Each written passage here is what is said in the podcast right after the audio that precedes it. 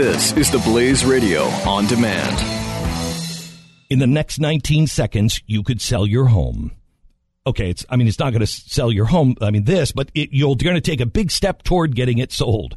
Go to realestateagentsitrust.com and find an agent selected by my team, a professional who shares your values and speaks the truth. Sell your home fast and for the most money. Get moving at realestateagentsitrust.com. And go for Mike Slater in 3, 2, 1. You're listening to Mike Slater, part of the next generation of talk radio, only on the Blaze Radio Network. Wow, Slater Crusaders, America's the greatest country in the world. Happy Saturday. Thanks for being here. Got an exciting show today. Honestly, I didn't know where to start. I think this is the most important thing. We'll talk about Hillary's health. I'll just tell you this. I have a friend. I can't tell you his profession, but when I tell you what he knows, what he told me, then you might be able to pick up on it. Let's do that next hour. That'll be my tease for the next hour. I will give you a something that no one's heard before that will be national news before the election. And so everyone will know this story, but you'll be the first to hear it. We'll do that in 1 hour. Flip, if you can remind me to do that at the next hour, that'd be superb. But I do want to start here. I think this is important and not enough people are hearing this. And I don't know. I think everyone, depending on where you're coming from right now, will hear these clips differently. This is Stephen Moore. Stephen Moore speaking at a private meeting at the Council for National Policy. So if you don't know Stephen Moore, you probably do. He used to be the head of the Wall Street Journal editorial board. Currently, he's a fellow at the Heritage Foundation. He is as good as it gets when it comes to free market economics.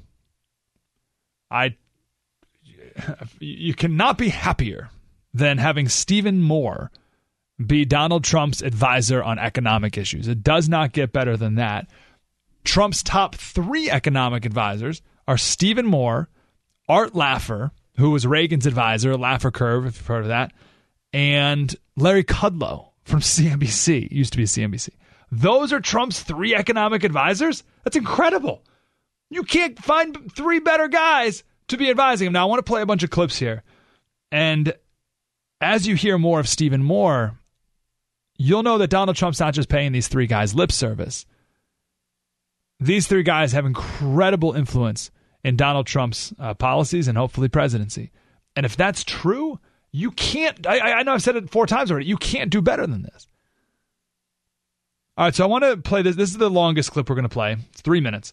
But this is Stephen Moore talking about Trump's just bigger economic plan. And there's one line in here which throws away old Republican branding and ushers in a new Trump branding. Same issue, same topic, same end result, except with this type of marketing and branding, it will actually happen. 1147. And after 7.5 years of a president who wouldn't know how to run a lemonade stand, I think it's just a great thing to put a businessman and employer in the White House. I really do. I think that's just a cultural change.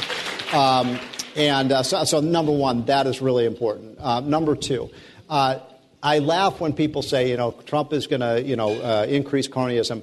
Look, I got to say this. I live in the belly of the beast right in Washington, D.C., as many of you do in this room. The political class in Washington despises Donald Trump because he's a threat to the cronies. And I don't think there's a single lobbyist. And I've done a number of speeches for Trump with the, these lobbying associations in Washington. They hate Trump. He is an endangerment to them, because what Trump is he's like Uber to the taxi cab industry, right? I mean, he is a disruptive force. And my God, look, we need a disruptive force in Washington. And I don't want to offend anybody in this room, because I know a lot of us like me live in Washington, D.C. But when 3 of the 4 wealthiest counties in America are in Washington, D.C., there's something damn wrong with this country. Yeah.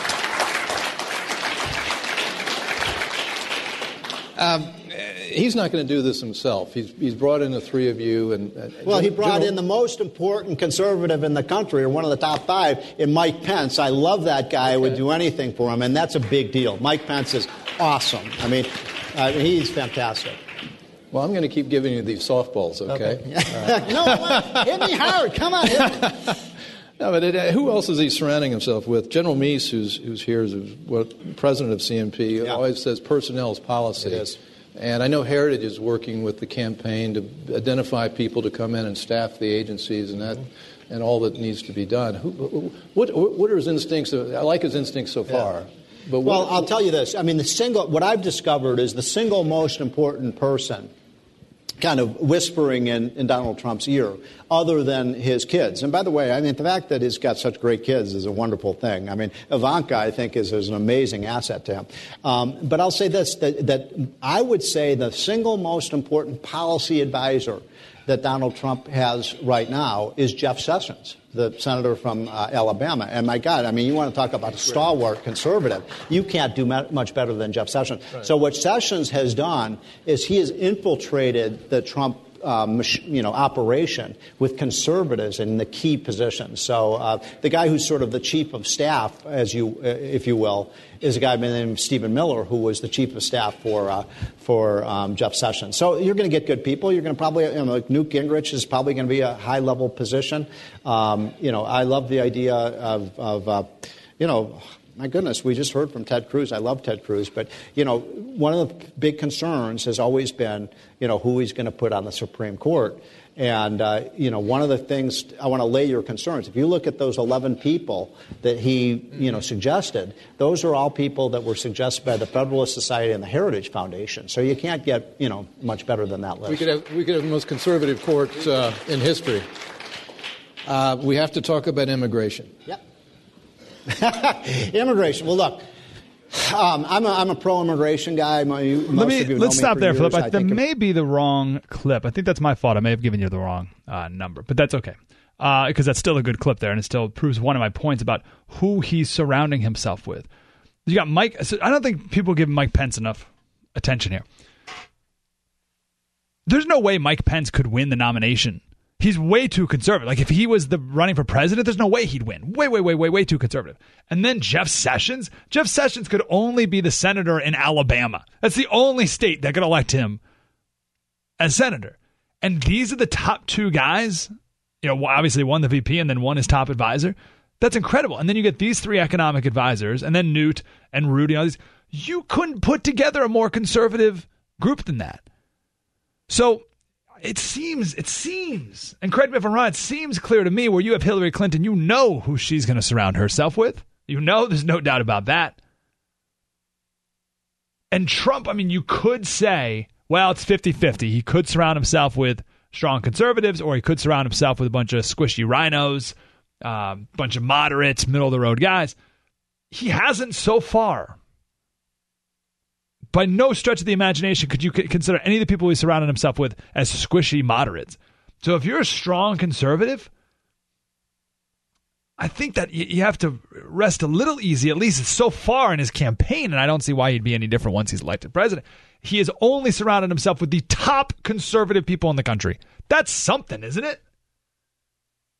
I'd like to hear... Listen, I was a Cruz delegate. I'm a Cruz delegate. In California, I was a Cruz delegate.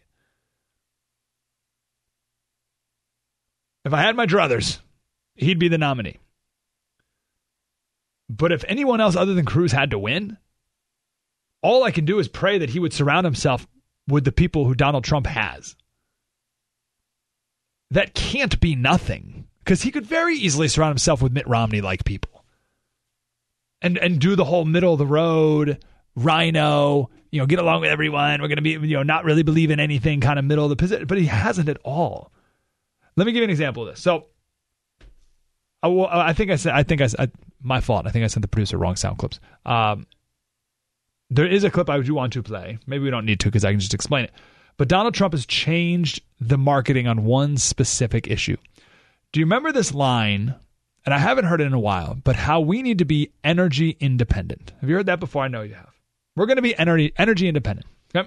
So we're going to pump more oil, drill for more oil and natural gas and use more coal, and we're going to become energy independent. That's a nice line. It's not technically possible because there's world markets, but anyway, it's a nice line. We're going to be energy independent. Do you know what Trump's policy is going to be? Same thing, right? It's everything. We're going to become the Saudi Arabia of energy on every other element of it, right? We're going to get as much energy as we can. So we're not just going to be energy independent. You want to know how Trump has decided to change the marketing of that policy? He's going to say, and wait for this, we need to be energy dominant. Energy dominant. It doesn't that have just Trump written all over it, right? It's power, strength, warrior alpha male, make America great again. We're going to be energy dominant. What's Hillary going to rebuttal with? Windmills, more wind energy in the future. Trump's going to say, what are you talking about? I want energy now. And when we drill for more oil and natural gas and use more coal, then there's going to be millions of more jobs for truck drivers and pipe fitters and welders. And you want to know the type of people who take those jobs? People who live in the Rust Belt states. And this is how Trump wins the Rust Belt. Michigan, Wisconsin, Ohio, Pennsylvania. Wins those four states, and the whole thing is done. That's it. Literally, if every other state holds from 2012... meaning Trump wouldn't have to win Florida or any other state. Right? If he wins all the states Mitt Romney won and flips Wisconsin, Michigan, Ohio, Pennsylvania, then Trump wins the election. We said this 4 months ago, and I made a video about it on Facebook, and people just laughed and laughed. And, oh, he'll never win Pennsylvania. He's down by 15. He'll never win Michigan. Michigan hasn't gone Republican since 1988 or whatever. And here we are. I think he's down in Pennsylvania and Michigan by 2 or 3 points or something. He was down by 50. Now he's down by nothing. Okay, so it's trending in that direction. He will win the Rust Belt states. He's way up in Ohio. He will win the Rust Belt states, and he's going to push it over the edge with an energy dominant policy. Can't beat that. 1-888-900-3393. And where do you get that policy? You get that policy by surrounding yourself with strong conservatives, and then you have Trump's branding on top of that. That's what makes it a reality. And compare that to the old squishy rhino thing, which is like, oh, well, we need, all the above. We'll invest in, grass, and then we'll more grass for ethanol or switchblade grass for biofuel. No, shut up. Coal, natural gas, oil, energy dominant. Let's win. As good as you get. 1-888-900-3393. More from Stephen Moore coming up next. Mike Slater Show, the Blaze Radio Network. Spread the word.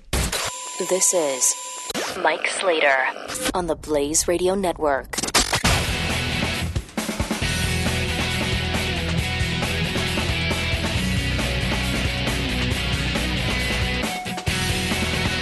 In the next 19 seconds, you could sell your home.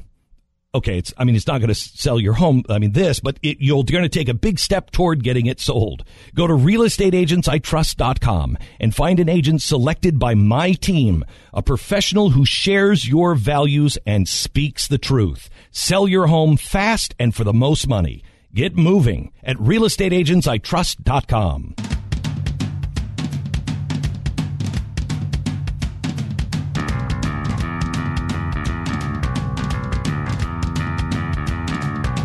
Slater. All right, I want to play this clip here again. This is Stephen Moore talking to the Council for National Policy. Stephen Moore, Art Laffer, and Larry Kudlow are Trump's three economic advisors. I got a tweet here from Noel. He says, Slater, I'm listening live today. Enjoy the show. I've listened for a long time. I disagree, but I pray your view on Trump is correct. I do too, Noel. Listen, who knows, right? But doesn't it mean something? I'm just being totally, genuinely curious. Doesn't it mean something that he surrounded himself with those three guys? Because he easily could have surrounded himself with anyone. And he's done these three guys without any fanfare, too, which is interesting. He's not like, hey, conservatives, look, I got Stephen Moore and Art Laffer and Larry Kudlow here. And then it would almost be like, well, are you doing that just so you can say that? Or are you actually surrounding yourself with these guys because you respect them and trust them and are going to follow their advice?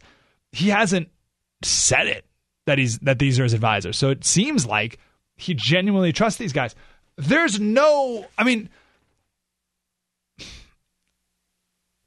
Ted Cruz would have done that, so that's good. Some of the other candidates probably wouldn't have surrounded themselves with these three, as conservative as these three guys. So, gosh, even if you hate Trump, you got to be encouraged, at least, by people like this surrounding him. Let's play this clip again. The tax cut, just quickly, we're going to cut the corporate tax to 15%. You all know we have the highest corporate tax in the world. It is an abomination. We're going to fix that. We're going to the average family is going to save about $1,500 per family in their taxes. We're going to completely eliminate the death and estate tax in this country, which should have been done a long time ago. Steve Forbes said it very well 20 years ago when he ran for president. In this country, there ought to be no policy of no taxation without respiration. I love that line. We're going to use that one again. So we're going to do that on the tax code. But, look, can I mention one other quick thing, Bill? On the other area, we have a sharp contrast with Hillary on, where she's over here and he's over here, is on energy policy. Mm-hmm. And this, to me, this is one of the great issues for the Republican Party, the conservative movement. I mean, the Democrats have sold their soul to a radical left-wing environmental green agenda that is completely hostile to what middle-class people want. And, what we're finding, I've got a book out on this that just came out a few weeks ago, that if we get this right and we promote American energy, and I'm not talking about building windmills. I'm talking about using our coal and our oil and our natural gas and our nuclear power. Within 5 or 6 years, the United States of America can be, and Trump is going to say this in a speech, not only can the United States be energy independent for the first time in 50 years, we can make the United States of America, this great, great country of ours, the energy-dominant country in the world. That is to say, we can be the Saudi Arabia of energy for the next century.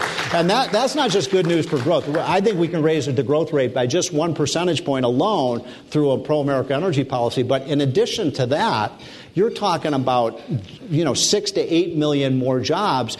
Those are jobs. What kind of jobs are those? Trucking jobs, construction jobs, engineering jobs, pipe fitting jobs, welding jobs. Those are the kind of jobs that are held, and many of those are union jobs. I think Donald Trump has a great chance to go to these industrial unions and say, I'm the one who wants to expand the jobs for your unions. It's these lunatics over here like Tom Steyer and Hillary Clinton who want to put you out of business. I have to say, Bill, I've been in politics for 30 years. I have not seen anything more offensive and arrogant from any politician, that's saying a lot, than what Hillary said about coal miners? I'm going to put every coal miner in this country out of business. Every single Donald Trump should have that, that I'm going to put every coal miner out of business. And she's not going to stop with coal miners. She wants to put oil and gas workers out of business as well. So that's a big, big part of the agenda. All right. Beautiful. The Facebook video we made, maybe 2 or 3 videos ago. By the way, the last Facebook video we made is now at 1.3 million views, which is pretty cool. But the one we made, I think before that, we gave 3 pieces of advice to Donald Trump. And one of them was, I think advice number 3, only talk about things that can't be denied. And an energy-dominant policy is really something that almost everyone disagrees with. You have the radical fringe left, and then you have who believe, don't believe that. And then you have some people who think that that's what they should believe, but deep down they really don't because it makes no logical sense. Just talk about energy alone and how everything will be cheaper and there'll be millions more jobs and the union guys will love it and the Rust Belt guys will love it and it's a win, win, win, win, win. Like just focus on that. And Hillary's got nothing to respond with. I want to play one more clip on this break. 11:49, sir. Let me start with one answer to that question, which is this is really important. We as conservatives don't believe in career politicians. We don't. We believe that politicians are a means to an end, not an end among themselves, in and of themselves. Although they believe they are the end in and of themselves. Donald Trump is a businessman. And you know what? He's an employer. And after 7.5 years of a president who wouldn't know how to run a lemonade stand, I think it's just a great thing to put a businessman and employer in the White House. I really do. I think that's just a cultural change. So number one, that is really important. Number two, I laugh when people say, Trump is going to, increase cronyism. Look. I got to say this. I live in the belly of the beast right in Washington, D.C., as many of you do in this room. the political class in Washington despises Donald Trump because he's a threat to the cronies. And I don't think there's a single lobbyist. And I've done a number of speeches for Trump with the, these lobbying associations in Washington. They hate Trump. He is an endangerment to them, because what Trump is he's like Uber to the taxi cab industry, right? I mean, he is a disruptive force. And my God, look, we need a disruptive force in Washington. And I don't want to offend anybody in this room, because I know a lot of us like me live in Washington, D.C. But when 3 of the 4 wealthiest counties in America are in Washington, D.C., we'll stop there. There's something there. You damn get the point. Wrong with this country. I want to chat about that. Couple more points of Stephen Moore. I'm getting a ton of Twitter feedback on this. I want to talk about why. A lot of people saying they don't agree with me, they disagree with this. I'll explain why people are feeling that. We'll do it next. Spread the word. This is Mike Slater, part of the next generation of talk radio on the Blaze Radio Network.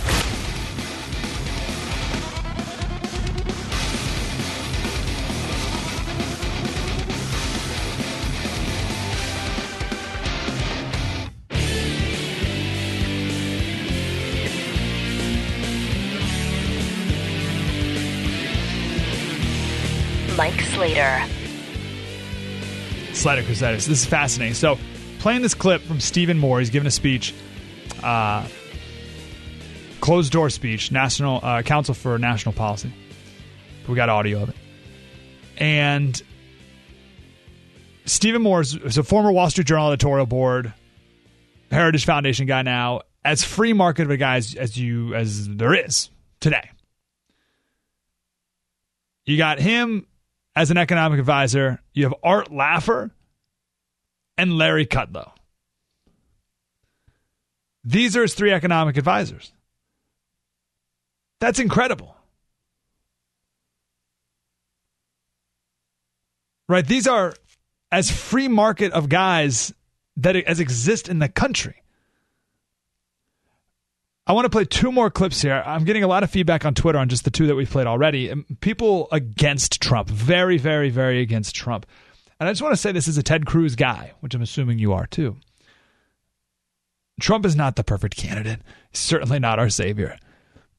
But if you hate Trump, it's fine. But you have to be encouraged by the people he surrounded himself with. Rudy, Newt, Pence, and again, these Laffer, Kudlow, and more. If Ted Cruz was the candidate, he could not have surrounded himself with more conservative people than Trump has. So that's something. Now, I'm not saying you got to bow down at the altar of Trump. Don't get me wrong. I'm not saying he's now our savior. I'm not saying he's the greatest person in the world. It's funny how we think it's got to be one of those 2 things. You have to either hate him or love him. And you can't just be like, well, I don't really like him, but it is good that who he's surrounding himself with. That is something. Like, I'm just asking for people to come down on that position right now. Like, okay, I don't like him, but, well, he chose to have Kudlow, Moore, and Laffer with him, Reagan's advisor. You can't do better than that. And it's so interesting, people who are upset. And it's because a lot of never-Trumpers have already decided to never Trump. So anything that comes along that if anyone else did would be great. Like if Ted Cruz had Larry Kudlow and Art Laffer and Steve Moore as his economic advisors, you'd say, well, that's amazing. But Trump does the same thing and you're like, oh, whatever. No. This is great. I got time for 2 more clips. Let's do 10-7-6. So is that getting to his ear? It's a great point. And remember, we were chatting a little bit about this, Bill. I mean, the other area we haven't talked about yet, which is huge, is the regulatory state. Right. And, it's funny. I'm on this thing called the Trump Leadership Council, and it's an organization of there's about 25 or 30 major industry leaders, the men and women who run the great companies in America. And, these are energy companies and transportation companies and telecommunications companies, technology companies, and so on. And at our meetings, and we meet about once a month with Donald Trump, and he sits there, and each person has about 2 or 3 minutes to talk. And what shocked me about these meetings is listening to these business leaders, and they, almost to a man and woman, they say the same thing. Yes, the tax code is an abomination. We have to fix it. Mm-hmm. But you know what they say is an even bigger problem? It's the regulatory state. Right. And it's just strangling our businesses in every single area. And so the first thing we're going to do The first thing we're going to do about this is just have a regulatory freeze. The day he enters office, we're just going to call a halt on new regulations. That's number one. Number two, and you're going to love this, we are putting a list together, and we need your help, by the way, if you guys can get us the information. We want a list of about 50 to 100 executive orders that Obama has passed that we can repeal on the first day in office. 50, as many of them as we can, and with a strike of the pen, because Obama has so many illegal executive orders. If we come in and repeal those, that's going to be like an injection of performance-enhancing drugs right into the economy. We talked about this earlier. I'll get to your question in just a second, but we got to talk about Obamacare, what he wants us to do to replace it. Okay, but what's he going to replace it with? A market-based health care system that puts patients first, that allows interstate competition in health care, medical malpractice reform, medical savings accounts. We're going to do the whole kind of conservative program. We're working with Heritage. My good friend John Goodman from NCPA has put together a good plan. It's going to be, look, we can cover everybody in this country with health insurance. And we can do it at a fraction of the cost and provide people much higher quality of care. The other reason Hillary is going to lose this election is that Obamacare is just coming apart, right? It is completely falling apart. It's a huge embarrassment to the left. This was, how many in this room are saving $2,500 on your health care? And I'm not a single person. Does that make you trust Donald Trump anymore? Now, maybe it shouldn't. Maybe it shouldn't. Maybe Donald Trump has Stephen Moore on his team just to appease people like you and me. Maybe Stephen Moore is getting scammed himself. Maybe Trump will get into office and double down on Obamacare. Maybe deep down Trump really likes single payer, but he's talking about repealing and replacing just to trick you. Maybe this whole thing's a scam. Or maybe he's a great delegator. And he's going to say, hey, Stephen Moore, Laffer, Kudlow, get a team together. You got 30 days. Give me 3 proposals on healthcare reform. 30 days go by. They give him a proposal. He picks the one that makes the most sense. Gives it to Newt. Gingrich goes around, whips people in the House and Senate to make it happen. And we got true healthcare reform. It's one of those two, right? Why else would he have these 3? And these 3 economic advisors and other people as conservative as they are surrounding him. It's either a scam or it's what he's actually going to do, right? It's one of those two, isn't it? Like, do you really think Donald Trump's going to surround himself with these guys and then when he's elected, surround himself with a bunch of, John McCain's and Mitt Romney's and Lindsey Graham's? Maybe he will. I don't know. Call me naive. I think we got time for one more clip. Let's go 1075. One other quick story, which is, 2 weeks ago, I was in the doctor's office and waiting, in the waiting room, and my phone rang, and of course I had to do a radio interview. So I went into the corner of the waiting room trying to be unobtrusive and did this little political dialogue back and forth with Laura Ingraham and got off the phone and went back and sat down. And this young black gentleman, maybe mid-20s, came up to me and he said, oh, I heard you talking about politics. And he said, what do you think about Barack Obama? And I thought, wow, that's an interesting question. And look, I didn't want to offend this guy, so I just said, well, he's not really my cup of tea. And he said, oh, okay. He said, well, what do you think about Donald Trump? And whenever anyone ever asked me that question for the last year, I've always thrown it right back in their face and said, I don't know. What do you think about Donald Trump? And this was just such a beautiful moment. And this young black man, he does one of this. He, like that, and he goes, whispers in my ear, I kind of like him. And this is what's, I think, interesting about what's going on, and that I think we as conservatives have to realize. Trump is putting together a new coalition, and it is a working, and I love, it goes back to my original point. It is a coalition of working class people who are patriotic, great Americans who feel like this country is completely out of control right now, socially, economically, in every way that the left is, and when it gets to your question about is Donald Trump going to be contaminated by all the Washington insiders? And the one thing I'll say about Donald Trump, as you mentioned, he is a street fighter. He's a New Yorker. And if anything, he's too much of a counterpuncher. He's got to learn when to not punch back. But you know what Donald Trump knows? He knows who his enemies are. And his enemies are these left-wing groups that are going to be out here next week, you know, trying to shut down the city. He's going to put an end to that. So I don't know the exact face that young man made, but I imagine it's like the face I get a lot from a lot of people, mostly professionals whom I meet. And they ask me what I think of Donald Trump, and I'll do the same thing. I'll spin it back around. I'll say, well, what do you think of Donald Trump? And what they do is they do this move where they look around. They peek around their shoulders, and then they lean in. I kind of like him. Like it's you got to make sure no one's really nearby, and then yeah. And they won't admit it out loud. It's got to be in a whisper. So I said about a year ago, I think Trump's going to win in a landslide. Now, this was before I wanted Trump to win in a landslide. But I think he will, and I still think so. There will be a moment when all of the polls have him in the lead, all the national polls. Now, we've said a million times before that the national polls don't matter because it's not a popular vote. It's an electoral college, so only the state polls matter. And also, if you're looking at state polls, only look at the polls that have likely voters, not registered voters, because... It only matters if you actually vote. So likely voters is the more accurate poll. But national polls don't matter, only matter to get a temperature of the country. But in the end, it doesn't matter. It's the states that matter. However, when Trump leads in all the national polls, which will probably be in about 2 weeks. Now, a lot of this depends on the debate next Monday. But when Trump starts leading in all the polls, forget it.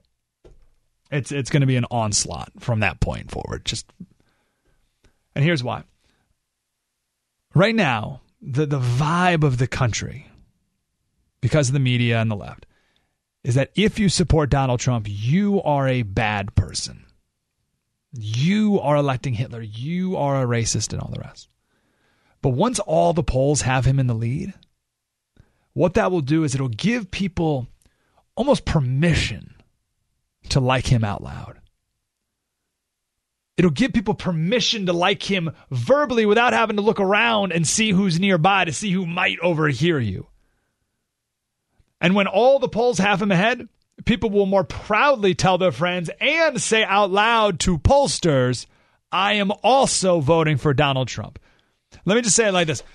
It's a lot easier to say I'm also voting for Donald Trump than it is to say I'm voting for Donald Trump. You with me? Do you see the difference there? To say I'm voting for Donald Trump is a little bit like, I don't want to be the first guy to do. But once all the polls have him in the lead, then it's like, oh yeah, I'm also voting for Trump. That's going to be the deciding moment whenever that moment happens. Now, let me be clear. I kind of mentioned this a second ago, and I know Mark Levin mentioned this a couple of days ago as well. To vote for Trump does not mean you agree with everything he says or everything he does. And you do agree with everything he will ever do in the future. Our latest Facebook video, I talked about why I disagree with his childcare policy. I think he's super arrogant. And you have to be humble in order to be a truly transformational leader. So I got major problems with an up and down. And maybe that's why I really like this Stephen Moore audio. Because I'm looking for more reasons to vote for him. And surrounding yourself with these guys, it's a pretty good reason. And it's certainly better than Hillary, you know, who she's going to surround herself with. There's a really great TED Talk from a couple years ago. It's about how to start a movement. And it shows a video of a guy dancing at a concert. It's somewhere like a festival concert, so it's a big grassy area. And everyone's sitting down, and this one guy gets up and starts dancing like a crazy person. And everyone's looking at him because he's a weirdo. And then like a minute in, another guy joins him. His first follower. That's the guy who has guts. The first follower is the most important person because that follower transforms the lone nut into a leader. The follower is the most important. Then another person joins in. And then another person. Well, now it's a crowd. 5, 6, 7 people are dancing. Well, now it's news. Now it's a movement. Why? Because it's less risky. The first person to join the lone nut, very risky. Very, very risky. Because that one, that loser out there by himself, he's going to get ridiculed. So if you go with him too, you might get ridiculed too. Very risky to join him. But each person after that, it's less and less and less risky. So to all the people on the fence with Trump, or all the people who hate Hillary, and but don't like Trump, and they're like, how would I do? Or you're like kind of voting for Trump, but you don't want to. When all the polls have him in the lead, it won't be risky to join in. Right now, it's a little bit risky. But when most people are dancing with him, well, if you keep sitting on the fence, then you're the person left out. Then you're ridiculed for not joining. It changes that quickly. And that's what's going to happen with Trump.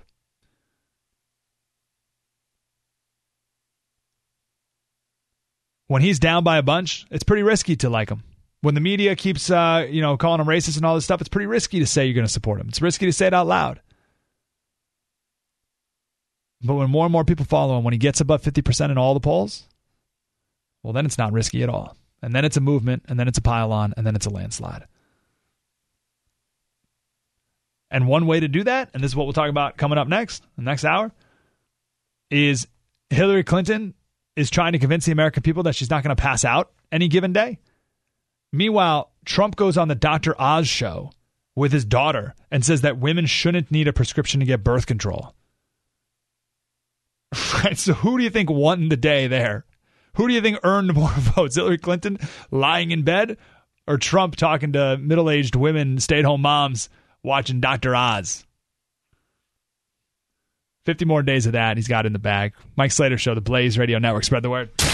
Mike Slater. We'll continue in a moment on the Blaze Radio Network.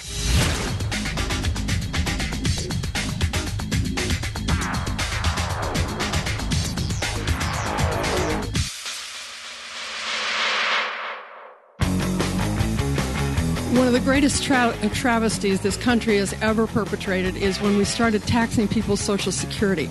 Is there any chance that that will be rescinded? It's a good idea. I haven't talked to him about that, but taxing Social Security, we should stop taxing Social Security benefits. I completely agree with you. Well, great idea. I'm going to take that up with him. Who has a mic? Because if you hear Trump say we should stop taxing Social Security benefits, you know where that came from. And then you have proof that Stephen Moore and Kudlow and Laffer are indeed in Trump's ear. And that's important. Coming up, Hillary's health. I want to share with you a story that no one's ever heard before. And it will be national news before the election. We'll do that next. Mike Slater Show. Spread the word. You're listening to Mike Slater, part of the next generation of talk radio, on the Blaze Radio Network.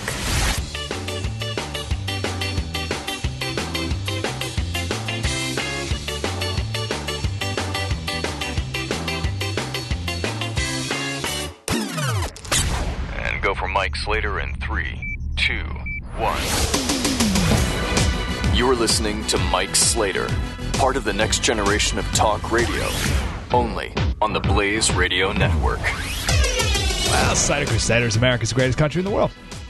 Happy Saturday. I'm hesitant to do this segment because I almost don't even want it to live in podcast form. But that's all right. We got a couple stories to share here. I cannot give up sources here. So, just believe me or not.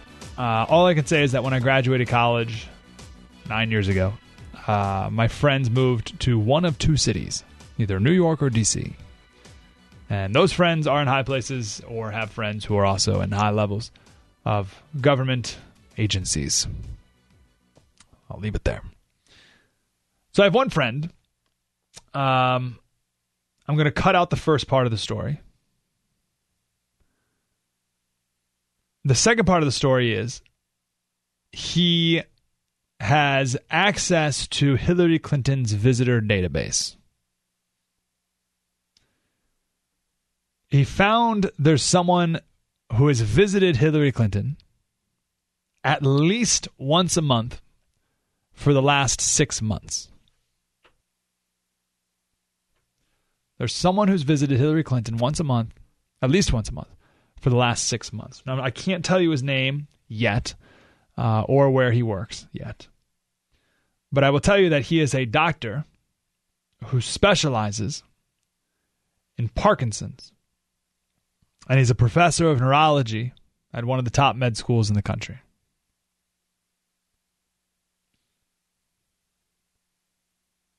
Now, you can do that with whatever you want.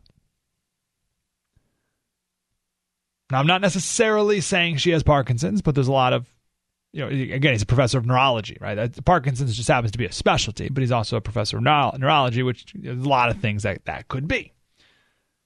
Now, let's just go down that road for a second. Why would this doctor be visiting her once a month? And did you notice, and Glenn Beck picked up on this when Bill Clinton was like, oh, no, she's fine.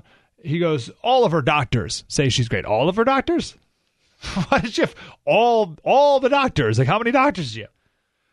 Now, let's just go down this road of Parkinson's. One of the side effects of Parkinson's is you have trouble swallowing. Scott Johnson has been a doctor for 19 years. He's an internist. He said he's seen hundreds of cases of pneumonia. He believes Hillary has aspiration pneumonia. I'll quote from him. He says, aspiration pneumonia occurs when fluids and food particles that normally enter the esophagus instead enter the windpipe and lungs. It is commonly seen in neurological conditions like strokes and Parkinson's disease or similar diseases where the nerves to the swallowing mechanism are not working properly. Now, I'll tell you this. When Scott Johnson wrote this, he did not know. He does not know, obviously. No one knows except for you. The doctor who's been visiting Hillary Clinton. He says, this is especially worrisome because it is likely to recur, the pneumonia, given the underlying, usually incurable disease process and because it can be a life-threatening event. Right? So the pneumonia that she just happened to get, because everyone gets pneumonia, that's going to keep coming back. Because she didn't just catch it from someone, right? It's caused from a disease that she might have that is incurable. Aspiration pneumonia is the leading cause of death with people who have Parkinson's disease. And did you catch this story? If you were listening to Glenn, you did. So what, she fainted on Sunday, right? So on Monday, there was a story in The Hill. Hill's a D.C. newspaper. It's not a tabloid, right? It's a DC newspaper. They wrote this weird story. It was 5 sentences long. And all it was saying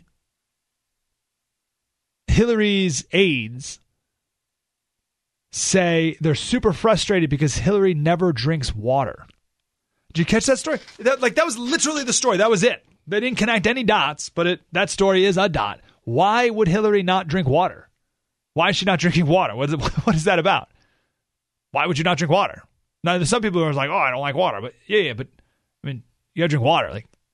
And especially if she's having health conditions or whatever, you drink water. What's the problem? But they can't get her to drink water. Why not? Maybe she has trouble swallowing. That's weird that The Hill would write that article. Why would they write that? Why would her aides be like this? Listen, I know this is very Alex Jonesy. But if you knew my source, and this, don't worry, it'll come out. It won't be.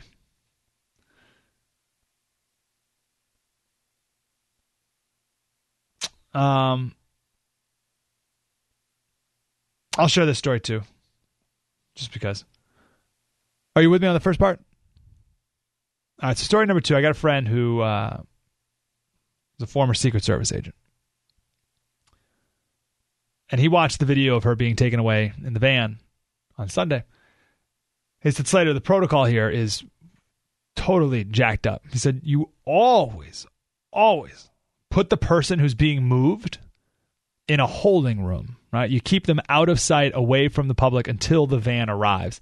So Hillary's code name was Evergreen by the Secret Service. So on the radio, they would say Evergreen in holding room. And then when the van pulls up, they'd say Evergreen departing hold en route to cars. On Sunday, she wasn't in a holding room. They were holding her up, literally, with the post there and everything, on the curb. That never, ever, ever, ever happens. Which means this was rushed and very bad. Now, here's the craziest thing of all about this. I didn't hear anyone mention this. So remember all the lies, right? Oh, what? She's fine. Oh, it's a little dehydrated. Oh, okay, fine. Maybe she's sick. yeah, pneumonias. You got like all these lies, and a little bit like as more and more information leaked out, they had to come back with another lie, but like with a little more information in it. Here's the craziest story. Do you know who took that video of Hillary being flopped in the back of the van? Do you know who took that? A tourist from the Czech Republic who's a firefighter. And he just happened to be in New York City, and he said, well, I'm a firefighter. I'm going to go to the 9/11 memorial service. He happened to be walking by her, took out his cell phone, took video of it, and posted it on Twitter. That's it. He's not a journalist in any way. He just took this video. He happened to be standing there and decided to take out video and record it and then post it. What? So think about that, because if this guy, and this blows my mind, if this guy was 30 seconds late, or his cell phone was out of batteries, or he decided not to film it, or filmed it but didn't post it on Twitter, or didn't go to New York City, or wasn't a firefighter and didn't want to go to the 9/11 memorial, or whatever, so many different variables, we never would have known this happened. Never would have known it happened. Because in today's modern age, if there's no video of it, it didn't happen. Because that same guy from Czech Republic, let's just say he didn't take his video camera out. That same guy calls up the news and says, oh my gosh, I just saw Hillary Clinton being flopped in the back of the van.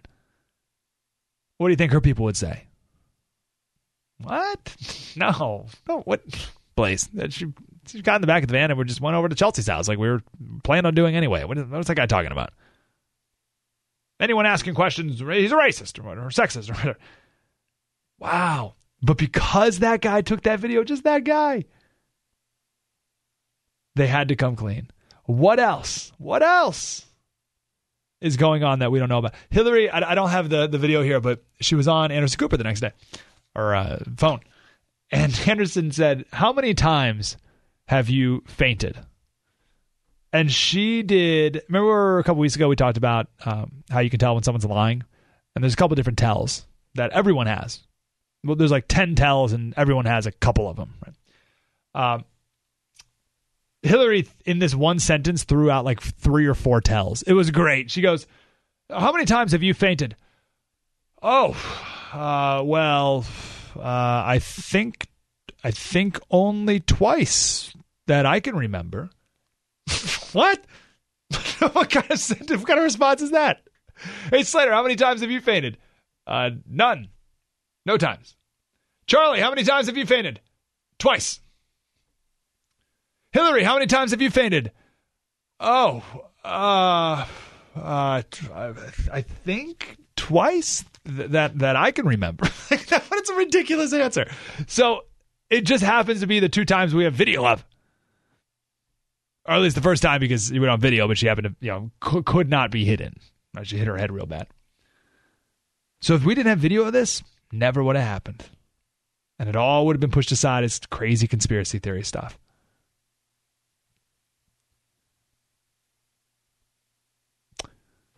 So you'll know more about that Parkinson's doctor in the next 50 days. But you heard it here first.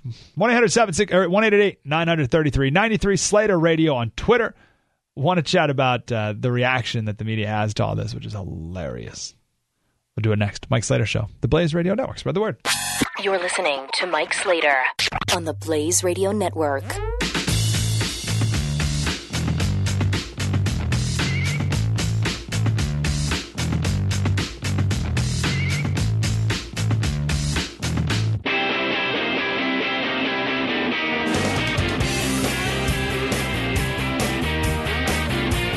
Part of the next generation of talk radio.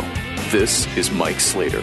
So this won't be the last health-related thing. My buddy, related to the first story I told in the last segment, said he would bet money on one of the debates being canceled because of an emergency, and it will be Hillary's health. But because there won't be a random tourist from the Czech Republic taking video of it, we won't exactly know what it.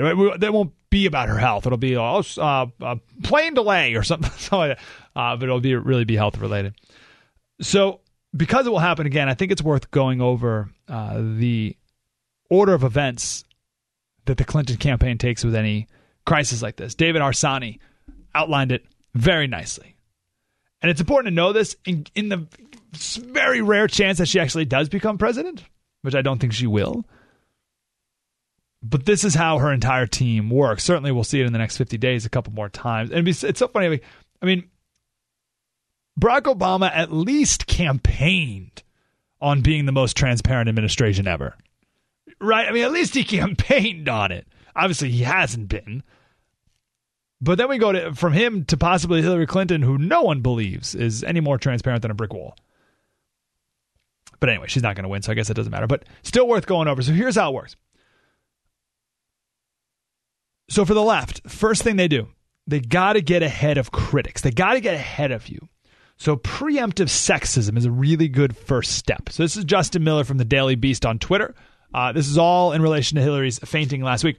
Trump and the right have so lied about Clinton's health that coughing or getting too hot is made out to be a sign of illness. Furthermore, attacks on Clinton as unfit without evidence are helped by the deep sexism that women are physically inferior.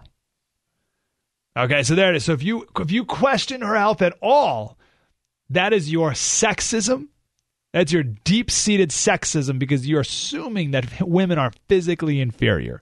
Even though she literally passed out and was flopped in the back of the van, you're commenting on that is your sexism, right? Really good preemptive strike there to a crisis. Next step.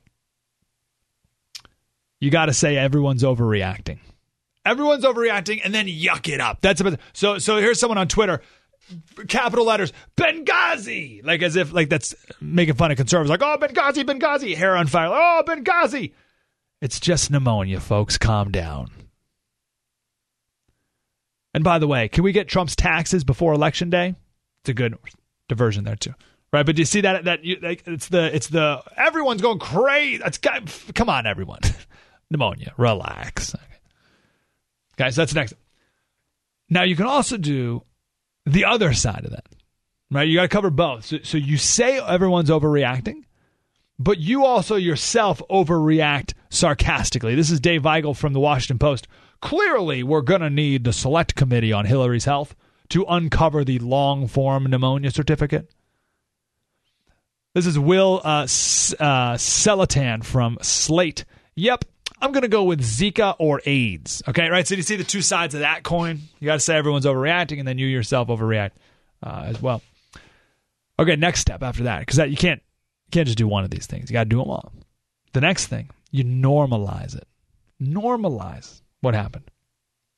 You know, like, what powerful person doesn't faint every now and again, right? Like, what's the big deal? This is what they did with the email server, right? This is why they threw Colin Powell into the mix, right? Like, oh, what's the big deal? All secretaries of state set up their own private email servers, right? What's the problem? Same thing here. This is Ezra Klein from Vox.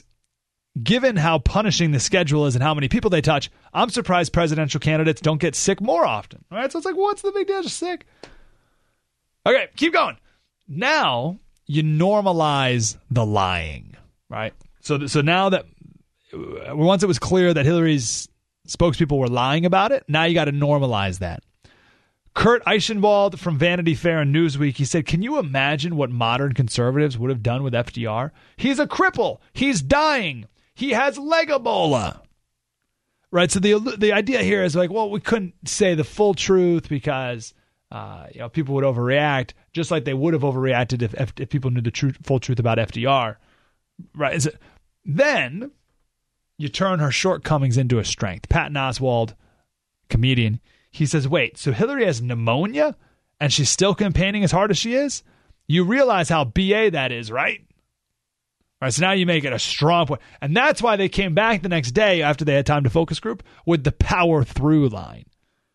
Right. Oh, she's just powering through. That night, 32 times on cable TV, her spokespeople and news anchors used the word power through. Oh, she's powering through. And then they threw in a little sexism there as well. Oh, like all women do. Powering through. You got to power through. Women power through, right? Am I right? Powering through. Got to love Hillary powering through. She's famous for powering through, you know. Power through. Right? So you try to make it like her strong point, how strong she is for powering through. I don't know. I saw the video. It didn't look like she was powering through to me.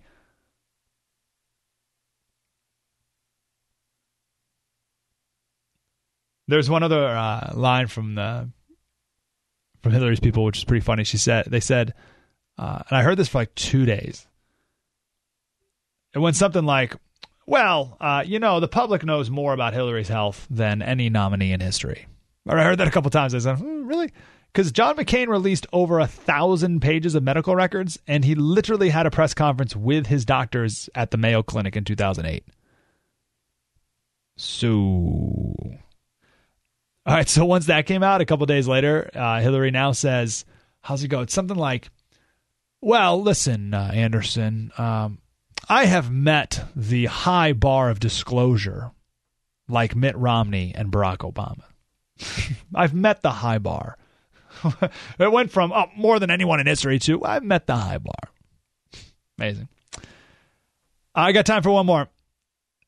This is the most subtle of them all. Those are all pretty blatant. This is the most subtle. David Axelrod tweeted this. He said, antibiotics can take care of pneumonia.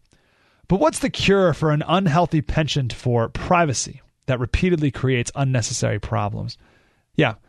Unhealthy penchant for privacy? That's what you call lying? An unhealthy penchant for privacy? So people took that, because it was from Axelrod, as criticism of Hillary. They're like, oh, wow, it's really bad for Hillary. Look what David Axelrod said about her. No. What that was is a way to distract from the specific issue, her health, to something that's bad but better than that. And that is her unhealthy penchant for privacy. Lying all the time. So that wasn't an attack on Hillary. That was a very subtle spin to distract from what's really happening. So this is how the cycle works. A lot of fun to watch. Incredibly frustrating if you care about the future of our country. But here's the deal with Hillary's health. She can't pivot away from it. You can pivot away from different things, right? Trump can pivot away from saying stupid things, but you can't decide to be healthy. And this is not something you can hide for 50-something days left. Mike Slater Show, The Blaze Radio Network. Spread the word. Mike Slater, part of the next generation of talk radio on The Blaze Radio Network.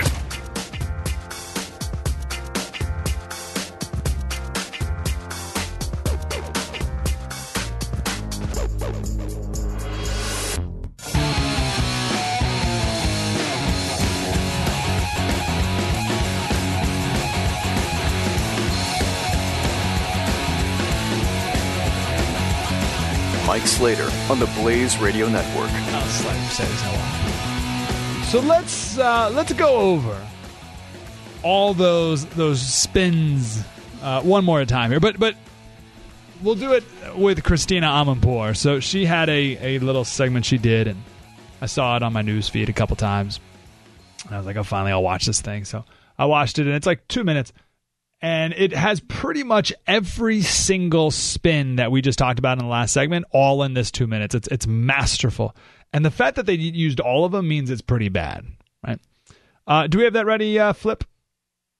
So I just want to... Are we good to go? So I just want to go over these. We'll do a little stop and go. Again, this is Christiane Amanpour. It was, I think, I don't know what her official title is, like foreign correspondent or foreign international editor or something. I don't know. She's one of the top people at CNN. Here it is. Imagine a world where you can't slow down, you can't rest, and you absolutely cannot get sick. Okay, so that's the... What? Everyone gets sick now and again. Excuse. The title of her video here is, Can't a Girl Have a Sick Day or Two? Right, by the way, first off, you called her a girl, goodness gracious, but she... Can't a girl have a sick day or two? Right, so that's the, like, what's the big deal excuse? All right, keep... This weekend, after attending a 9/11 memorial in New York, after more than a year of relentless campaigning, the Democratic presidential nominee, Hillary Clinton, fell ill. And these pictures have boomeranged across the world. Several hours later, the campaign revealed the former Secretary of State had been diagnosed with pneumonia on Friday. But surely this can't be a case of a human being having an off day. Nope. Like so many things, Hillary... All right, so that's her sarcasm there. That's the overreaction argument. right? That's the intentional overreaction. Like, surely this can't just be a human being having an off day. All right, keep going.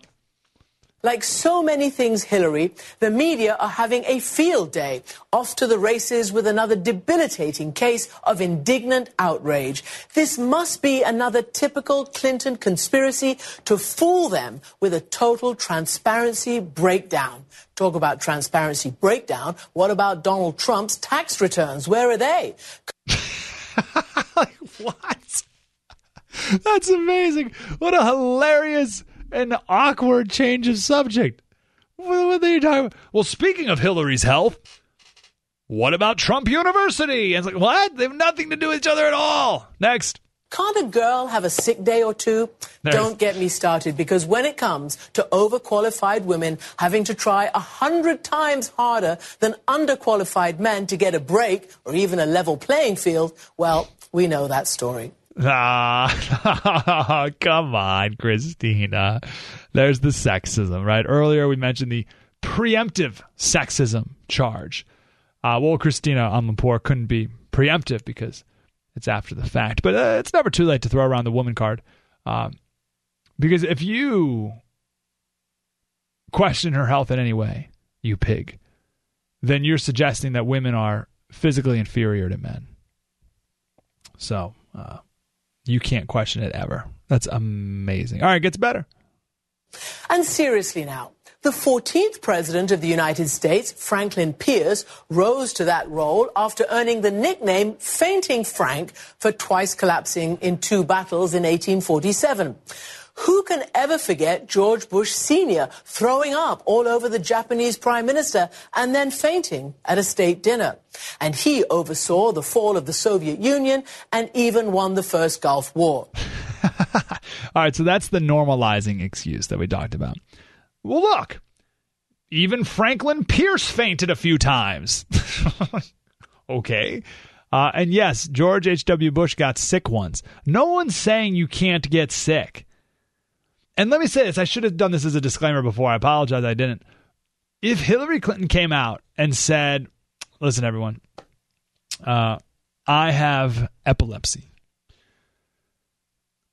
So it doesn't affect anything about my job as president or running a campaign. It just means I'm prone to having seizures. A lot of people have epilepsy, a couple million people. Danny Glover had it.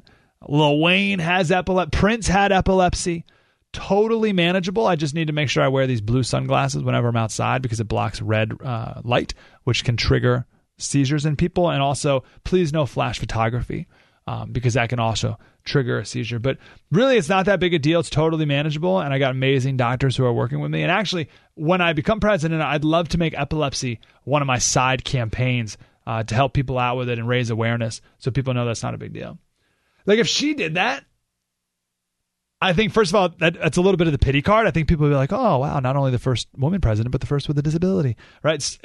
And I don't think that's a problem. Like, if you have epilepsy or even Parkinson's, really, I don't know too much about Parkinson's, but Michael J. Fox seems fine, right? So I don't even think that's a huge deal. I don't know when the Clintons will ever learn it's not the crime, it's the cover-up. When will they ever get that? It's not a crime to cheat on your wife when you're president, but it's a crime to lie about it under oath. And it's the same sort of deal here. It's not a crime to have epilepsy. It's not a crime to have Parkinson's. It may not even be bad, but it's bad to lie about it and cover it up all the time and pretend you're not sick and pretend it's nothing and call people sexist for suggesting something might be up when they see you being flopped in the back of a van on a breezy 78-degree day. Wow, but for Christiane Amanpour to be like, well, look, I mean, even Franklin Pierce fainted. Okay. And I love, this is so great. The only time you'll ever hear progressives praising a Republican is when they're comparing a Democrat to that Republican. Okay, so did you catch Christiane Amanpour say, like, well, Hillary is sick, just like George H.W. Bush got sick once, and he won the Gulf War. You would never hear Christiane Amanpour say that George Bush won the Gulf War or did anything good in any other context, unless they're attaching a progressive to that Republican. Then they'll give that Republican a little bit of a pass. But to compare George W. Bush, I don't know why he threw out food poisoning or something. I don't know. Throwing up to what happened to Hillary the other day, that's insane. All right, a few more parts here. Considering the media outrage over Hillary failing to tell them that she had pneumonia on Friday. Okay. Quick stop. The formula, this formula happens all the time, so it's worth mentioning this. When a Republican does something wrong, the story is about the Republican doing something wrong. When a Democrat does something wrong, the story is about Republicans' reaction to the Democrat doing something wrong. Right? Once you know that, I'll say it again because I know it's kind of confusing. Once you see that, you see it everywhere. You can't not see it. It's all the time. So when a Democrat does something wrong, excuse me, when a Republican does something wrong, the story's about the Republican doing something wrong. When a Democrat does something wrong, cheats on his wife, sex scandal, whatever, bribing money, felony charge, whatever. When the Democrat does something wrong, the story is about Republicans' reaction to the Democrat doing something wrong. So same thing with Hillary's health. All the stories I read on Monday, it wasn't about Hillary's health. It was about Republicans pouncing on Hillary because of her health. It was about Republicans pouncing, about the other media's overreaction to it, but nothing about it itself. And that was a classic example of that right there from Amanpour as well, right? It's all about, oh my gosh, the media's overreaction, but never anything about it itself. All right, last clip. Consider the media actively shielding some great American presidents, agreeing, for instance, not to show these photographs of Franklin Delano Roosevelt, whose polio kept him confined to a wheelchair. But did that stop his New Deal for America or winning World War II? And then there's everyone's favorite president, John F. Kennedy. Now, he saved the world from possible nuclear Armageddon during the Cuban Missile Crisis, called for a new frontier in space, and generally inspired whole generations around the globe, while the press kept secret his painful struggle with Addison's disease, leading the world in sickness and in health. If the boys can do it, why not the women? Ah, how lame. How lame. Again, about FDR and JFK's health issues, we're not saying you can't have health issues. The question is, does your health issue affect your job as president? Polio did not. Addison's disease, which JFK had, which is where your body doesn't produce hormones properly, it did not affect his job. These things can be treated properly. And again, I don't think epilepsy or maybe even Parkinson's would either. But we don't know because they're lying and hiding. Anyway, I just want to play all that just because it was a really good representation of all the different lies and spins that the left uses all the time in a nice 2-minute piece. So Amanpour is a hack. Totally. But it's good that she's a hack because she just goes by the book with her hackery. Right?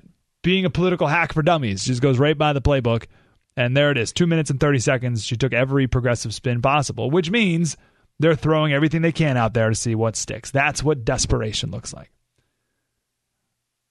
1-888-900-3393. Slater Radio on Twitter. Mike Slater Show, the Blaze Radio Network. Spread the word. You're listening to Mike Slater on the Blaze Radio Network.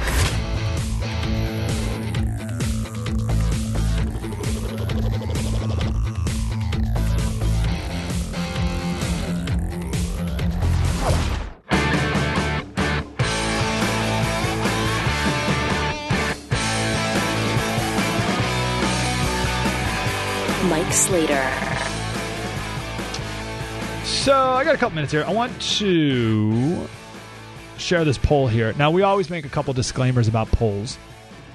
First of all, national polls don't mean anything at the end of the day. They're fun to watch, I guess, and they're good for a general thermometer for what's going on. But they don't mean anything because we don't have a popular vote system in the country. Although we're moving that way, but that's for a different day. The only polls that matter are state polls. So only pay attention to state polls. Then the only polls that really matter are polls that include Jill Stein and Gary Johnson. You got to look at the polls and see if it's a two-way race or a four-way race. two-way polls between Trump and Hillary don't matter because that's not what ballots will say in most states. Right? So you can only look at polls that have Stein and Johnson in the mix. Because, I mean, they're going to get, 4 or 5 points or whatever, and that affects the deal. So only pay attention to four-person polls. Third point, only look at polls of likely voters. You got to look at this. This is usually on the fine print. It's in tiny white letters underneath a poll that you see on TV. Look at likely voters. Now, you can look at registered voters. That's okay. But likely voters is way better.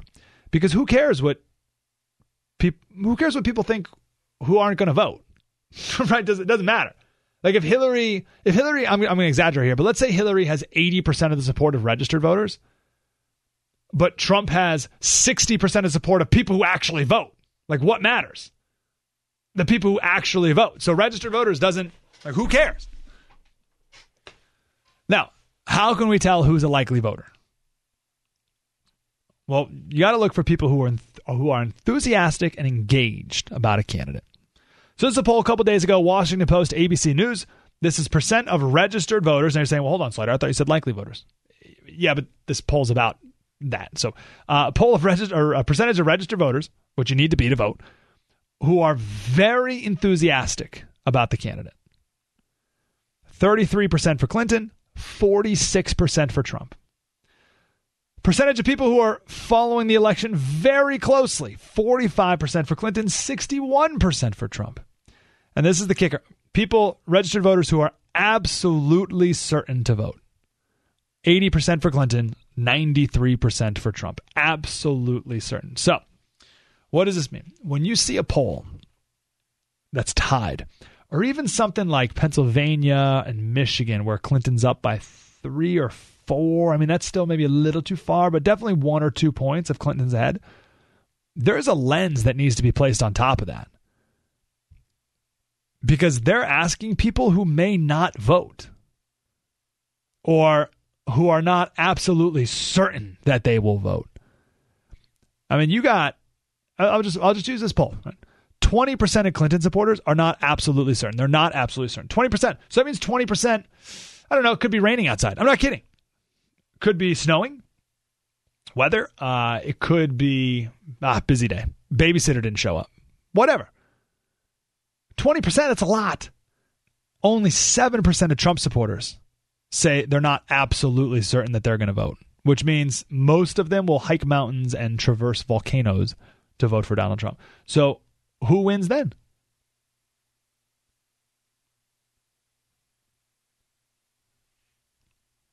I mean, the active and engaged aspect of this is it's at least tie goes to the runner situation, right? It's at least in a tie or close situation we'll give Trump the advantage. People talk about the enthusiasm gap. I mean, that's what that is. And Trump absolutely has it on his side. And really, all he has to do for the next 50 days is just keep up with the don't offend anyone policy, which is not playing it safe. It's just doing what he's doing right these last couple of weeks. Go to inner city. Go to Mexico, for the love of Pete, and meet with the president of Mexico. And then you have Hillary Clinton, who's now the name caller. You got Hillary Clinton coming out saying 25% of the countries are deplorable and irredeemable. Now she's walking that back now, but it's already done. Look how Trump flipped the script.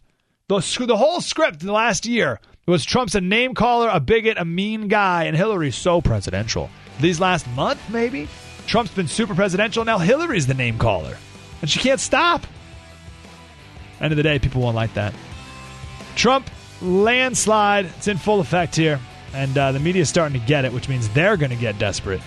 And well, we know what that'll look like. Mike Slater Show. Blaze Radio Network. Spread the word. You're listening to Mike Slater, part of the next generation of talk radio, on the Blaze Radio Network.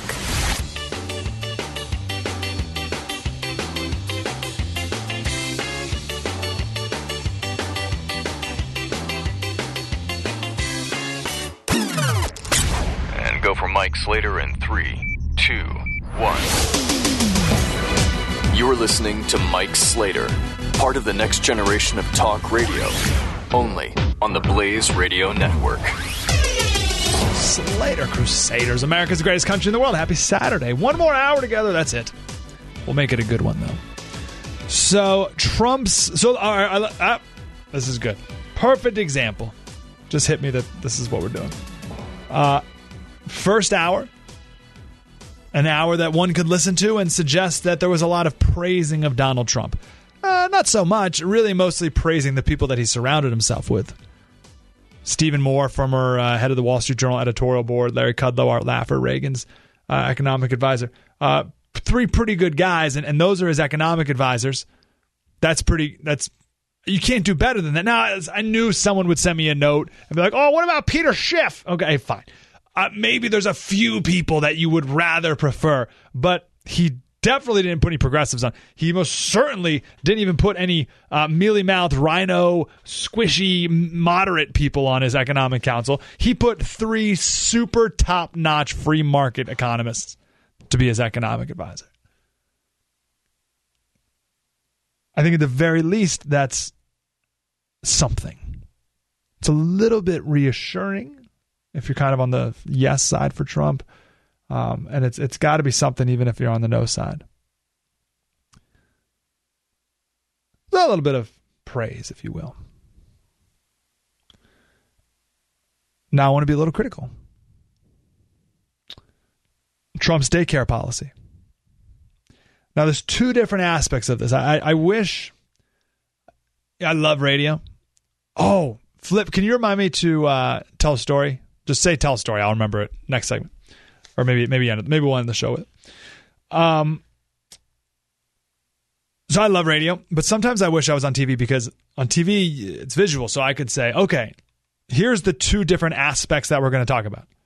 Okay, and first we're going to talk about this aspect, and now we're going to talk about this aspect. Two different aspects. It's hard to do that on radio because you just get confused. But there's two different aspects of the child care policy that Trump has proposed. First, you have the policy, which is... I mean, I know people kind of are like, oh, you're just going to, yeah, it's not going to happen. It's not going to pass Congress. A candidate can propose whatever specifics they want, but it's not going to end up looking like that. And the Constitution says nothing about the federal government doing anything about child care, so it's unconstitutional on its face. And anytime the government wants to make something affordable, right? Anytime a politician says, oh, yeah, we're going to make this more affordable, like, whoa, like pff, more red flags better go up for you. So we can talk about the policy. But on the other side, you have the optics of it. You have the optics, you have the marketing, and it's brilliant because it invades the Democrats' space. And he did it. He unveiled it.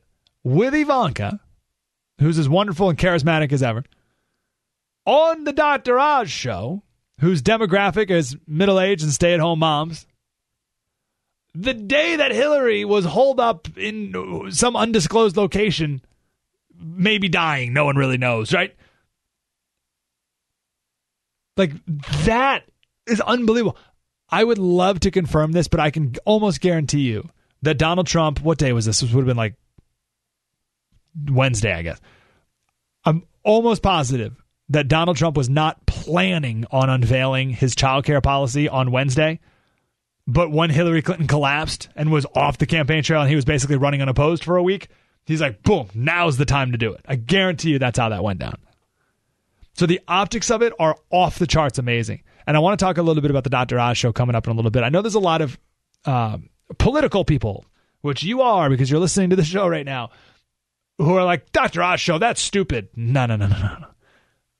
It's getting out of the echo chamber. It's absolutely brilliant.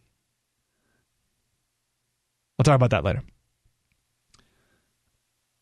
But that's my first point. So you have the policy of it, and then you have the optics of it, the politics of it. Policy and politics. Politics is first class. The policy, meh. Once you look past the fact that it's unconstitutional and all that, it's...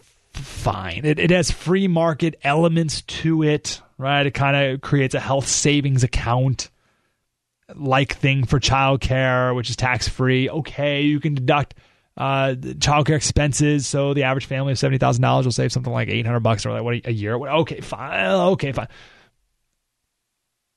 But here's the thing. And this is just general. So I'm using Trump's daycare policy to make a general point here about economics. Whenever a politician says, I'm going to make something more affordable, red flags go up. Then you look at their plan. And if their plan does not do something that first addresses why that thing is so expensive in the first place, then the plan is incomplete. So let's just focus on daycare. Has anyone bothered to ask why daycare is so expensive? Has anyone bothered to ask why it's so expensive and why it's getting only more expensive every year? And if a politician's plan doesn't address that fact, then the plan doesn't make sense. It doesn't, it's incomplete, like I said. So let's focus on daycare. As with almost anything with high prices, and the prices are getting up and up and up, it's expensive because there's a shortage. There's a shortage of that thing. Now, when there's a shortage of something, you got to ask why. Because there's no shortage of sneakers. There's no shortage of computers. There's no shortage of dry cleaners. There's no shortage of cell phones. There's no shortage of lettuce. So Economics 101, if there is a good or service that is in huge demand but low supply, and the supply is not increasing to meet the demand, it's almost always because government regulations are preventing the supply from increasing to meet the demand. So what is in the way of daycares and people? What's in the way of people from starting daycares? What's in the way of people? Listen, it's crazy expensive, daycare. Like the average is $1,000 a month per person. So it's like a lucrative money-making enterprise here. Why are people not getting in this business? Daycare is one of the most regulated industries in the country. Starting in 1962, they required that all daycare facilities are licensed. Why? In order to get federal money. And that's how nearly all regulations start, right? They come to the industry and they say, oh, do you want some federal money? And they're like, oh, yes, please. Okay, perfect. First, attach this string to your left arm, and then this string to your right arm, and this one to your right leg, and this one to your left leg, and then you can have all the money you want. The only thing we need in return is complete control over every aspect of your business. That's how it works. Right after 1962, the number of daycare centers went down. The year, think about that. That's wild. The year that daycare centers required government licensing is the year that they went down. So what kind of laws are we talking about? What kind of regulations? In California, there's 236 pages of regulations for daycare centers. Go ahead, start a daycare. I dare you. Give it a whirl. Go start a daycare. 236 pages of regulations.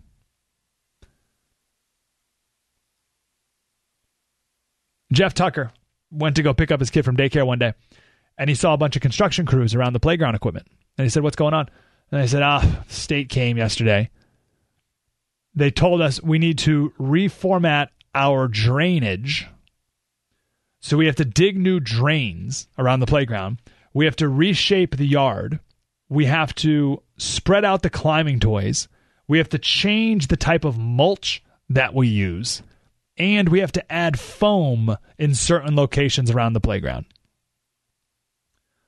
And the dad's like, what? Like everything was fine. Like I looked at the playground before I decided to give you money and my kid, I checked out the playground. The playground's fine. Now the state doesn't think it is anymore. So that's tens of thousands of dollars to pay some construction workers for what? All right, that makes the cost of daycare go up for everyone. The government regulates the type of high chairs, the size of toys, the type of silverware that's allowed, how infants must be placed when they're sleeping. The tiniest little things are determined and mandated by the government. And also that means that they have to open up their doors to government regulators coming in, and because they have to feel important about themselves, nitpicking every single last thing. Who wants to deal with that? It's nearly impossible for new daycare centers to open up because A, no one wants to do it anymore because it's so burdensome, and B, even if you wanted to, it's nearly impossible. On top of all this, the president last year proposed that all daycare providers have college degrees. What? Like, why? If I wasn't so cynical, I'd believe that maybe politicians are trying to make daycare more expensive, because then they can swoop in and say, oh, vote for me, we'll give it to you for free. When if they just got out of the way, it would be affordable. People need to see how government makes everything more expensive. So again, when a politician rides in on their white horse and says we're going to make something, in this case daycare, more affordable, that's good. But you got to explain why it's so expensive in the first place. And then, because it's always government, start articulating how you're going to repeal certain regulations so that daycare will no longer be expensive. Don't just say you're going to make it more affordable by giving out more money. Repeal government so that it's not expensive in the first place. There was one preschool that was in a church, and they were forced to shut down. Or the code enforcement guys, the state came by and said, "Oh, we just passed a law. Your windows are now out of code." So they had to spend $38,000 for new windows, which is wild. Think about it. On Tuesday, the windows are safe and legal, and on Wednesday, they're unsafe and illegal. And again, the bureaucrats just, they need to make themselves busy, so they just come up with this stuff. So that daycare couldn't afford it, they shut down. Which means demand goes up, supply goes down, prices go up and stay up. We made a video about this on our Facebook page. You can search for The Mike Slater Show on Facebook. We made a short video. It's the same principle with the EpiPen that we talked about a few weeks ago. Same thing. So I don't mean to brush this off with Trump. Trump's plan, it's not perfect, right? Because it doesn't address why it's so expensive in the first place. Although Stephen Moore does say, you know, he's going to repeal a lot of regulations. It's okay, but the way to make it better is to get to the root of the problem. 1-888-900-3393. Slater Radio on Twitter. Mike Slater. So the Blaze Radio Network. Spread the word. Mike Slater on the Blaze Radio Network.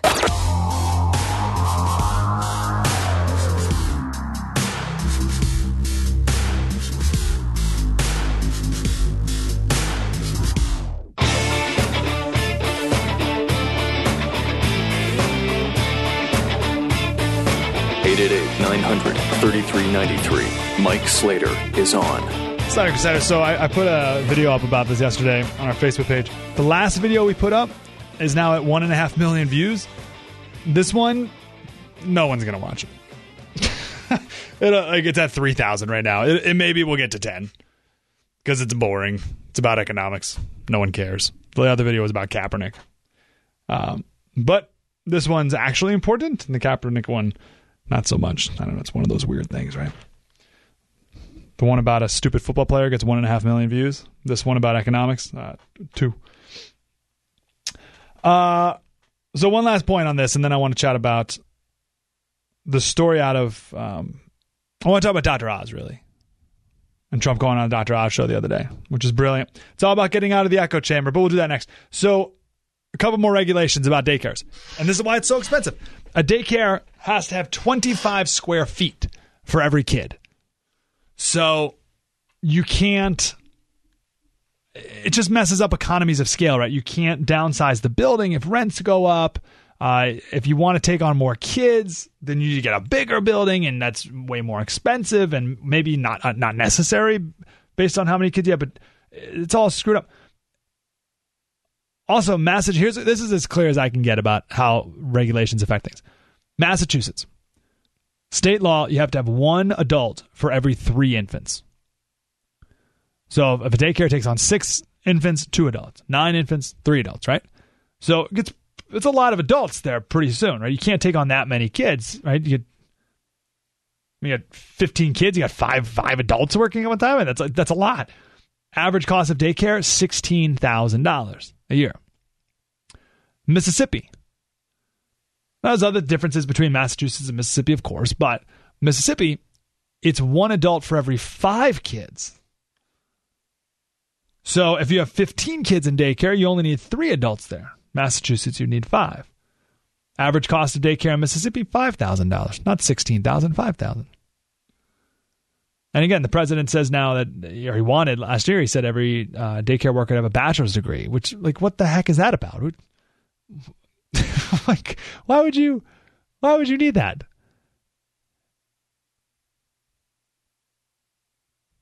Why would you need a bachelor? I'm trying to think, like, listen, if you have a bachelor's degree in whatever, early childhood development or whatever, and you want to open up a daycare and you want to advertise that, be like, hey, we specialize in this because I have a bachelor's degree or whatever, and you want to charge more for that, that's fine. But the federal government should not create a mandate that every daycare worker needs to have a bachelor's degree. I mean, you're just, what are you doing? You're changing diapers and maybe like colors and stuff. I mean, you don't need a bachelor's degree for that. And again, if I was more cynical, I'd be saying that they want it to be expensive. They want daycare to be more expensive, so they can swoop in and say, hey, vote for me, and we'll give it to you for free, right? Oh, those evil Republicans don't want your kids to have daycare, and they hate women. And all that. Like, well, no, just we want it to be inexpensive too, but you got to get government out of the way so that people can meet the demand. When daycare was completely free from government control, it was accessible to everyone. Now the government got involved. It's way too expensive. And that's just more justification for the government, for politicians to get even more involved and eventually just absorb daycare into their already stellar pre-K through 12 public school system, right? Why not have the federal government just completely in charge of daycare? Why not? They're already doing such a bang-up job, K through 12. So again, the video, it's super boring, but I don't know. You can check it out, watch it if you want, spread it around. No one will watch it, but thought it was important to get out there either way.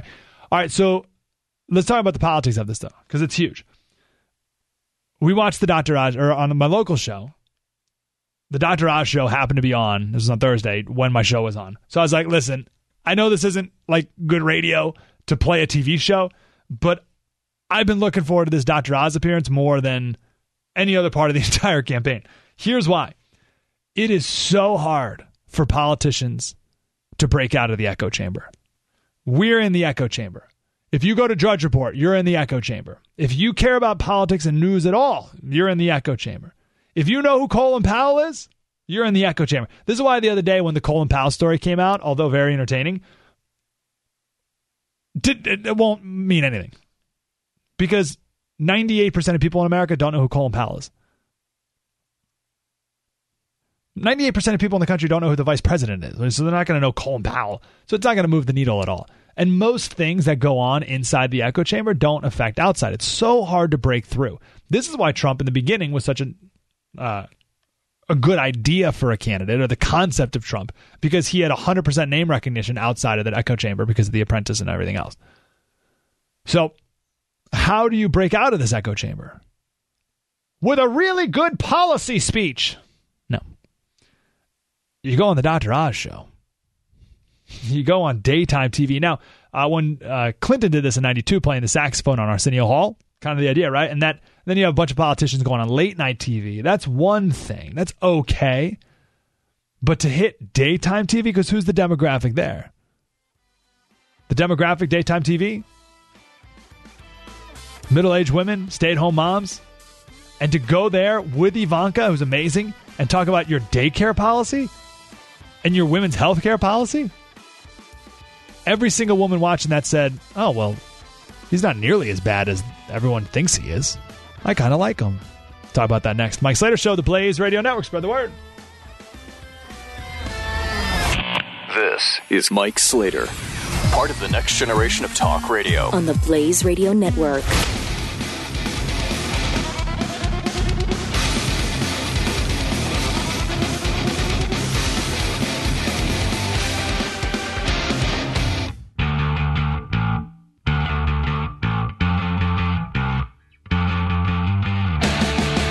This is Mike Slater. I want to share a story of 3 types of voters.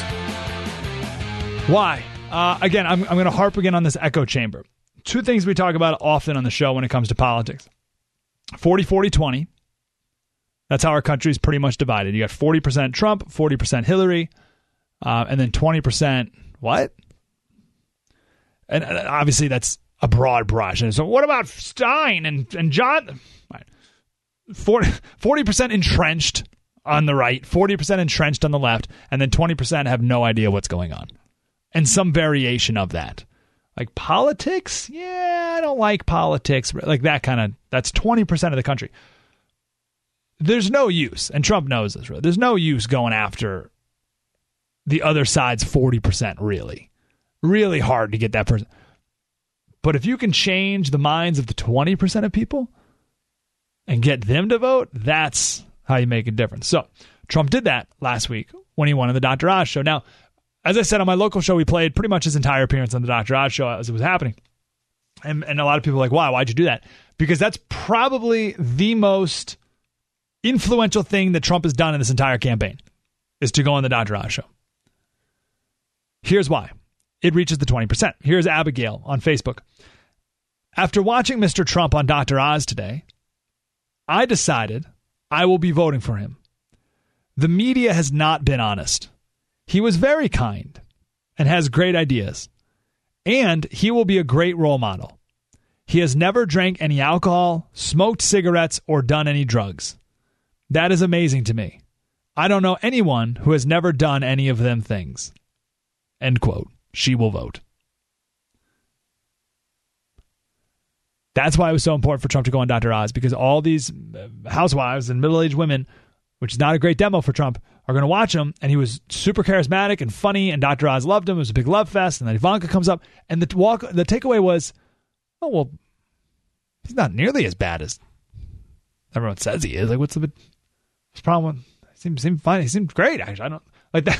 That's the takeaway, and that's all he has to do now, because the perception has been set up that he's such an horrible, evil, awful person, that he just has to be like kind of charismatic and nice, and everyone's like, oh, what's the problem? Incredibly influential appearance on Dr. Oz show the other day. All right, that's story number one. Story number two. This is from the Financial Times. Hazleton, Pennsylvania. It's about 2 hours outside Philly. Small town, old coal town. Hazleton, little fun Hazleton fact, the third city in the world to have an electric grid. How about them apples? Hmm? In 2000, 4% of the town was Hispanic. 16 years ago. Today, half. Most Dominican Republic. Either from or heritage from. 75% of the kids in the local schools are Hispanic. 75%. 16 years ago, it was like none. Now it's 75%. So it's an old Democratic town. And when I lived in Tennessee, it was called Blue Dog Democrats, right? So conservative Democrats, but just Democrats just because. But now the lines are split, and you have Hispanics voting for Hillary, non-Hispanics voting for Trump. But here's the deal with that. Here's the asterisk. All the white people are going to vote. None of the Hispanics are registered to vote or will vote. So this whole article from the Financial Times is about how Hillary has zero ground campaign in Pennsylvania, or in the Hazleton and towns like it. No get out the vote campaign in Pennsylvania at all. In Pennsylvania, which Trump will probably now win, especially because of Hillary's comments on coal. Now, here's what's interesting about Hazleton, and this is what the Financial Times, they had 2 points. First, that Hillary has no ground campaign, but also this point. You would think, because you have so many Hispanics in this town, and you know all the people who live there forever, and it's like, you'd think there'd be a lot of animosity. There's not. They don't hate each other. Everything's fine. So when Hillary calls Trump's supporters a bunch of deplorable racists, the white people in Hazleton took offense to that. And so, well, hold on. We got a lot of Hispanics here. I'm not racist. One woman, she's 73. She's lived there her whole life. She says, every time I see a Dominican, they greet me and they smile. And I smile back. Everything's fine. Financial Times interviewed two sisters. They own a jewelry store, third generation. One of the sisters was asked who she's voting for in November, and she said, "Well, I guess I'm a deplorable." And the sister said, "Well, I'm her sister. I guess that means I'm deplorable too." And I sort of alluded to this a couple segments ago. The script has been flipped. Now it's Trump who's the presidential one, and Hillary's the name caller. People taking offense to her deplorable remark and her name calling nonstop. All right, so that's unexpected voter number two. First, Dr. Oz, viewer. Second, old Democrats from coal country, Pennsylvania. Third person. GQ interviewed undecided voters. And I want to read this one from a political reporter in Washington, D.C. He's 42 years old. He says, "I've struggled with this the entire election season. Some days I'm really tortured by it. And some days it's like laughable. But I've never really felt this way as an adult human. And it's really messing with me. I cannot stomach Hillary Clinton. I just can't get with her. Maybe because I know too much. I find so much of her world hypocritical, reprehensible. I think the rest of the country sort of gives her a pass, like, oh, she's always been attacked by Republicans. It's not a big deal. Email, shmemail. And I'm like, what? It's a huge deal. And then I also obviously struggle with Donald Trump. The things I like about him are, well, I believe that sometimes you just have to blow it up to build it again. And I think that a Donald Trump presidency would do that. But just when I sort of get there with him, like, okay, all right. He says or does something that I'm like, no, I can't. Like saying, what do you have to lose to African Americans? What are you doing? All right, so I think a lot of people, stop there for a second. I think a lot of people are in that boat, right? I hate Hillary. I try, maybe I could vote for Trump, but he keeps doing stupid things, so I don't, what do I do? How are people going to land? Well, first of all, if those people don't vote, that's good for Trump in certain states, right?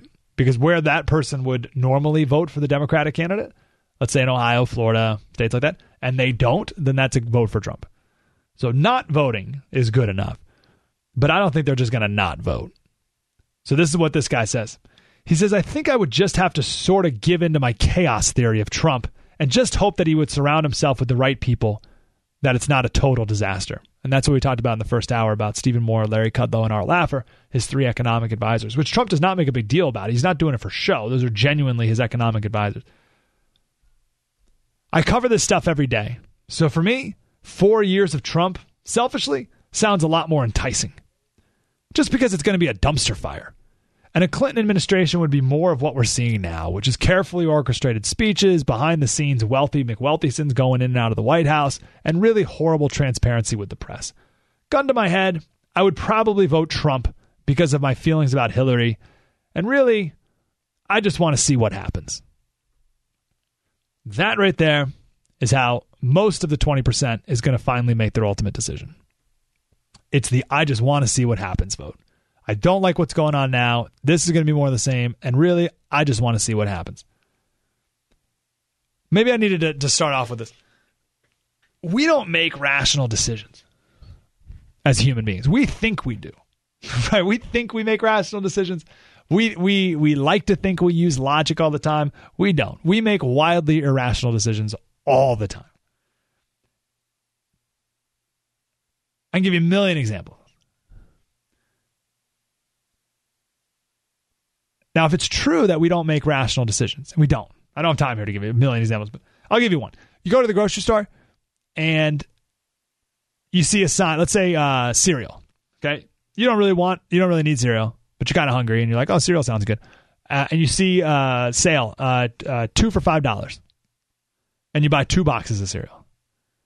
You don't need 2 boxes of cereal, but it says 2 for $5. You don't have to buy 2. You can still buy 1 for $2.50. But you buy 2. Why? Because it says 2 for $5. So you buy 2. You don't have to buy the 2. Why do you buy the 2? It's irrational. You just do.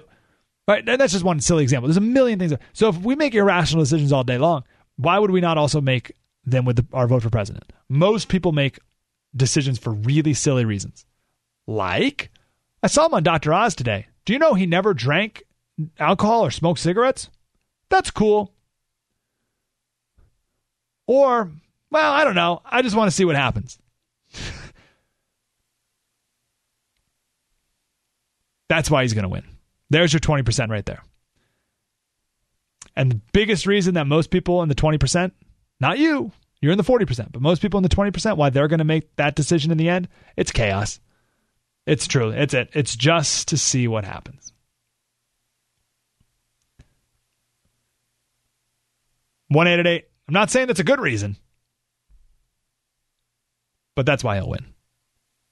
1-888-900-3393. I got an amazing email the other day. One of my favorite emails I've ever gotten. I just thought it's worth sharing here. Do it next. Mike Slater, Show, The Blaze Radio Network. Spread the word. This is Mike Slater on the Blaze Radio Network.